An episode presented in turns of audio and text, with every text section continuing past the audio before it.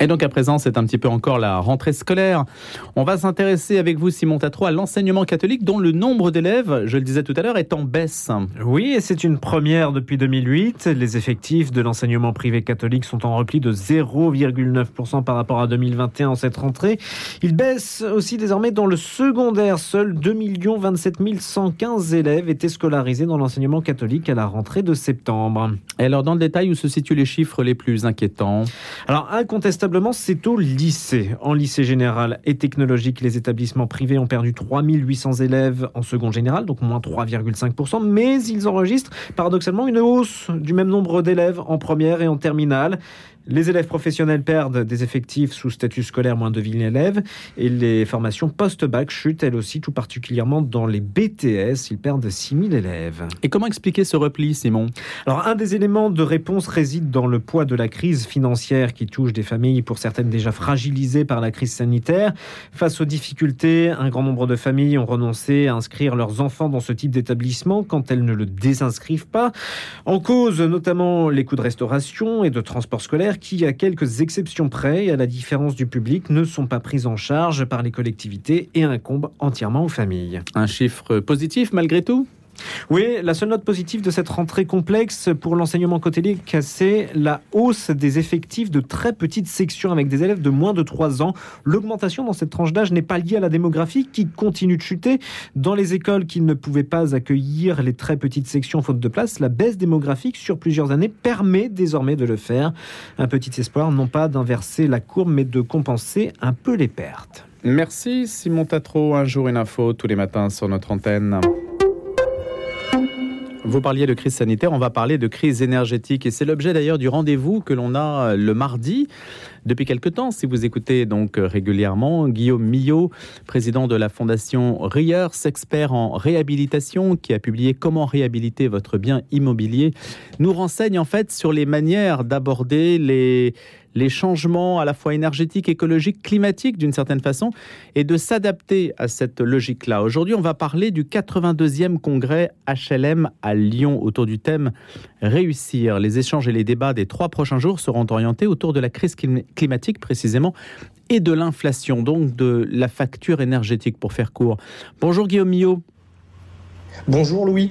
Alors, est-ce qu'on peut se dire si euh, ce matin, est-ce qu'on peut essayer de savoir si ce 82e congrès HLM à Lyon sera décisif pour contrer l'aggravation de la précarité des ménages face à la crise énergétique donc alors, avant de répondre à cette question, faisons d'abord un petit retour en arrière pour saisir l'origine du parc immobilier HLM français.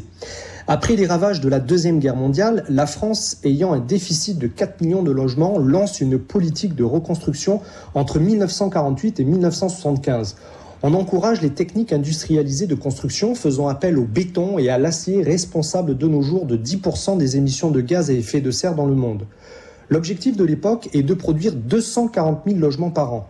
Cette production est largement amplifiée par le mouvement HLM, qui signifie habitation à loyer modéré, destinée aux personnes et familles aux revenus modestes. Mais cette France d'alors a construit sans aucune considération des performances énergétiques des bâtiments. À la suite du premier choc pétrolier en 1973, la France prend alors conscience des enjeux importants d'apporter des performances thermiques aux bâtiments pour limiter la consommation de l'énergie. La première réglementation thermique date de 1974.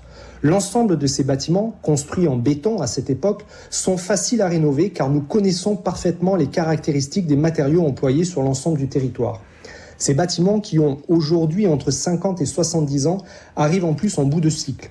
Dans un contexte de flambée du prix de l'énergie et de difficultés d'approvisionnement à venir, ce congrès doit apporter des réponses concrètes pour définir un plan d'amélioration énergétique du parc HLM. Et alors Guillaume Mio, quel est l'état actuel de ce parc immobilier HLM les bailleurs sociaux, qu'ils soient privés ou publics, jouent le rôle de l'État pour louer et créer des logements sociaux. Le mouvement HLM compte à lui seul 1,8 million de passoires thermiques qui sont menacées d'interdiction de location avec la loi contre le dérèglement climatique. Par exemple, depuis le mois d'août dernier, les bailleurs ne peuvent plus augmenter les loyers des logements possédant une étiquette énergétique G. D'ici à 2025, ces mêmes logements seront interdits à la location. Avec plus de 2 millions de familles en attente de logement social, l'enjeu du renouvellement du parc et de sa rénovation énergétique est donc une priorité. Et quelles sont les difficultés pour rénover le parc HLM La première difficulté est de choisir la performance énergétique cible. Doit-on viser de manière systématique l'étiquette énergétique la plus performante ou doit-on rénover par palier pour atteindre l'objectif de consommation fixé à l'horizon 2050 Tout est une question de financement. Plus nous souhaitons atteindre un niveau de performance exemplaire, plus le montant de l'investissement est important. On estime que pour passer un logement d'une étiquette E à une étiquette D, cela coûte en moyenne 30 000 euros.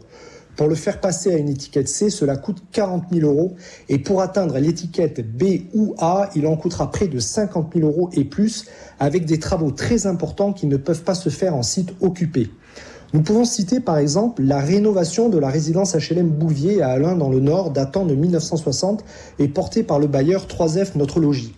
Le programme comporte 30 logements qui passeront d'une étiquette F à B et 40 logements qui rempliront l'objectif d'autoconsommation avec l'apport de panneaux photovoltaïques. Un montant de travaux de 7,4 millions d'euros, soit plus de 105 000 euros par logement. Il s'agit en réalité de faire des logements neufs hmm. à partir de l'enveloppe d'un bâtiment existant, mais cela entraîne une deuxième difficulté, celle de reloger les locataires avant d'entamer les travaux on estime que le coût du relogement coûterait en moyenne 70 000 euros par logement. Et donc, si on additionne un 105 000 plus 70 000 euros, on atteint tout de suite euh, des chiffres tout à fait importants. Le contexte géopolitique, dernière réflexion, un contexte géopolitique actuel, l'inflation sont-ils des freins à l'accélération de la rénovation du parc immobilier HLM en France? Les donneurs d'ordre font face à la résolution d'une équation complexe entre d'une part le besoin urgent de rénover le parc pour limiter les consommations d'énergie et d'autre part la flambée des coûts de rénovation. J'ai par exemple une opération qui vient de démarrer en travaux, qui avait pris trois années de retard liés à des recours administratifs. Entre le début de la crise du Covid et aujourd'hui, le coût global de la rénovation a augmenté de plus de 21%. Mais au-delà de ces enjeux, notre regard doit malgré tout se focaliser à plus long terme. Nous vivons certes dans un contexte difficile, mais il nous faut garder la tête froide, car les décisions qui sont prises aujourd'hui en matière de rénovation du parc auront un impact pour les 20 à 30 prochaines années. En effet, nous rénovons un bien immobilier tous les 20 à 30 ans. Si nous prenons de mauvaises décisions aujourd'hui, nous impacterons le monde de demain. La seule question est de savoir si l'État et les décideurs sauront trouver les moyens financiers dans le contexte actuel pour arriver à relever ce défi immense. Merci Guillaume Millot. On va se retrouver donc la semaine prochaine pour un prochain volet de cette chronique intitulée Urbanisme, logement, énergie. À nous les, bonnes idées en quelque sorte. On essaie face à la crise énergétique de savoir comment on peut s'adapter à moindre frais avec les meilleures idées pour aussi faire les meilleurs choix. C'est l'objet de votre chronique. Je rappelle que Guillaume Millot est président de la fondation Riers. On se retrouve donc mardi prochain. Un jour une histoire à présent. Fait-on la guerre de la même manière si on appartient à l'armée d'un régime autocratique? Prenons l'exemple des Allemands et de la bataille de Normandie à l'été 1944. 640 000 soldats du Reich, dont beaucoup d'ailleurs d'un certain âge, en particulier affectés à la surveillance côtière, s'opposèrent pendant 12 semaines à près de 2 millions de combattants alliés. Alors la question qu'on se pose ce matin, c'est quelles ont été leurs décisions et leurs attitudes au combat? évidemment, si on en parle aussi dans Un jour une histoire, c'est a l'idée de faire, non pas un clin d'œil, mais d'essayer de faire une correspondance avec ce qui se passe en Ukraine, la mobilisation des réservistes, tout cela, comment circule l'information, comment les attitudes se forgent-elles dans un certain contexte? On va essayer de voir ce qu'en pense Jean-Luc Leleu, spécialiste de la Seconde Guerre mondiale. Il publie Combattre en dictature 1944, la Wehrmacht face au débarquement aux éditions Perrin. Il est docteur en histoire. Bonjour Jean-Luc Leleu. Jean-Luc Leleu est avec nous normalement ce matin pour nous parler de la Wehrmacht face au débarquement et de voir si l'histoire nous permet de mieux comprendre l'actualité à la lumière des comportements des hommes. Jean-Luc Leleu est-il avec nous à présent? Oui, bonjour. Merci d'avoir accepté cette invitation dans Un jour une histoire. Expliquez-nous, Jean-Luc Leleu, ce qui est à la base de votre démarche, parce que ce n'est pas une énième réflexion sur la Seconde Guerre mondiale, c'est plutôt d'étudier les comportements humains, les décisions. Oui, c'est une approche euh, d'abord et avant tout sociale euh, d'une institution militaire euh, en guerre, au combat, et avec cette particularité que cette, cette armée combat sous un régime dictatorial. Et donc ça, ça engendre des comportements qui n'existent pas sous d'autres pavillons, sous d'autres étendards? Alors, c'est toujours très, très compliqué à, à, à, le dire, puisque fondamentalement, une armée, une institution militaire est une petite dictature en soi, et bien sûr quand je dis petite dictature, je, mets des guillemets, euh, le principe de, verticalité du, commandement ne laisse euh, relativement peu de, marge de manœuvre euh, aux individus. Mais on voit dans, le, cas de, l'armée allemande notamment, pendant la, Seconde Guerre mondiale et notamment dans la seconde partie de, la guerre, une disproportion euh, des, euh, objectifs fixés avec les moyens réellement disponibles.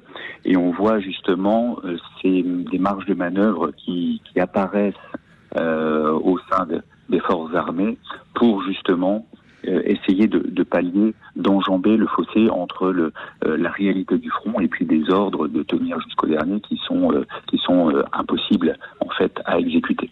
Donnez-nous des exemples à partir de la bataille de Normandie qui illustrent votre propos et qui montrent que certaines décisions ont été prises en fonction de ce que vous êtes en train de dire.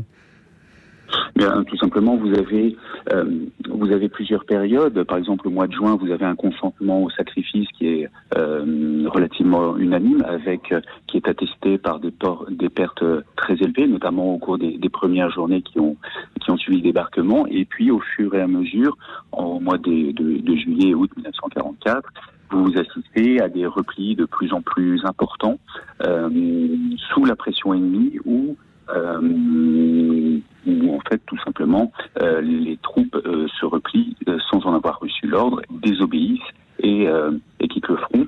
Et cette désobéissance s'accompagne de, mensonges, bien sûr, de, faux compris, pour éviter et pour éviter la sanction. Et on a des, cas flagrants où l'armée allemande aurait pu l'emporter ou résister davantage si l'information avait mieux circulé. Est-ce que ça nous permet de refaire l'histoire? Euh, ça permet effectivement de, de revisiter euh, cette histoire, euh, cette, ces mouvements de repli ou ces désobéissances, ces refus de, de monter parfois à l'assaut, on les retrouve documentés en réalité dans la plupart des armées, dès lors que, encore une fois, les ordres reçus ne correspondent plus à la réalité du terrain. La guerre, c'est d'abord un rapport des forces avec, euh, euh, il faut avoir la, il faut que les combattants et que le commandement aient la conviction que les sacrifices qui leur sont euh, demandés, exigés, en valent la peine. Et s'il n'y a plus cette conviction, eh bien, vous trouvez souvent des, des subterfuges pour, éviter soit de, de s'engager, soit éventuellement de, de, se replier. C'est un cas de figure qu'on a pu retrouver aussi euh, lors de la Première Guerre mondiale, euh, notamment euh, une très belle étude américaine qui concernait l'armée française donc en 1914 et 1915. Et on, voit, c'était ce que disait Jean Norton Cru, un vétéran français, si les ordres avaient été respectés à la lettre, euh, n'y aurait plus d'armée française. L'armée française aurait été massacrée en août 1915. La même chose, si les ordres de Hitler avaient été respectés à la lettre, les ordres de, de, tenir le front jusqu'au dernier soldat, si ces ordres avaient été réellement respectés, il n'y aurait plus de, de soldats allemands vivants en mai 1945. Est-ce qu'on peut dire, Jean-Luc Leleu, que du côté américain, les choses se sont passées différemment et qu'il y a un consentement euh, qui a fonctionné davantage parce que les objectifs étaient beaucoup plus atteignables? Euh, Oui, on peut, le, dire tout simplement, notamment pendant la Seconde Guerre mondiale, mais c'est tout, à, fait vrai aussi euh, encore de nos jours, c'est-à-dire que le principe de commandement, notamment américain, mais plus globalement occidental de nos jours, c'est de préserver la vie euh, des troupes au maximum. Bien évidemment, s'engager sur le au combat, c'est potentiellement risquer son intégrité physique ou sa vie, mais le, le commandement fait tout pour éviter euh, les pertes. Et c'est un cas de figure que l'on voyait euh, pendant la, la Seconde Guerre mondiale, avec des bombardements massifs qui n'ont pas épargné les populations civiles, y compris les populations civiles amies, comme par exemple en France pendant la, la, pendant la bataille de Normandie. Euh, avec pour but de préserver la vie de ses propres troupes. Et donc ça, ça donc, à partir de ce moment-là, il y a un plus grand consentement au, sacrifice, mmh. parce que lorsque les, le, la hiérarchie et les troupes en charge de mener le, le combat sont, savent qu'elles ne sont pas sacrifiées en vain, il y a généralement un plus large consentement au sacrifice. Mais juste une petite nuance avant de passer à la, la situation ukrainienne, si on, peut essayer de le faire. Euh, je n'ai pas le sentiment que l'armée allemande procédait à l'égard de ses propres soldats, comme les Russes, par exemple, qui euh, fusillaient euh, immédiatement leurs soldats si jamais ils avaient la mauvaise idée de ne pas aller au front. Alors, vous avez, vous avez quand même une différence très notable entre les démocraties euh, les régimes démocratiques et les régimes autoritaires pendant la Seconde Guerre mondiale, on le voit déjà en termes de chiffres de bilan de justice militaire. Quelques dizaines de, euh, soldats fusillés du côté euh, des anglo-américains, alors qu'on est déjà à 20 000 côté allemand, on est à 150 000 côté soviétique.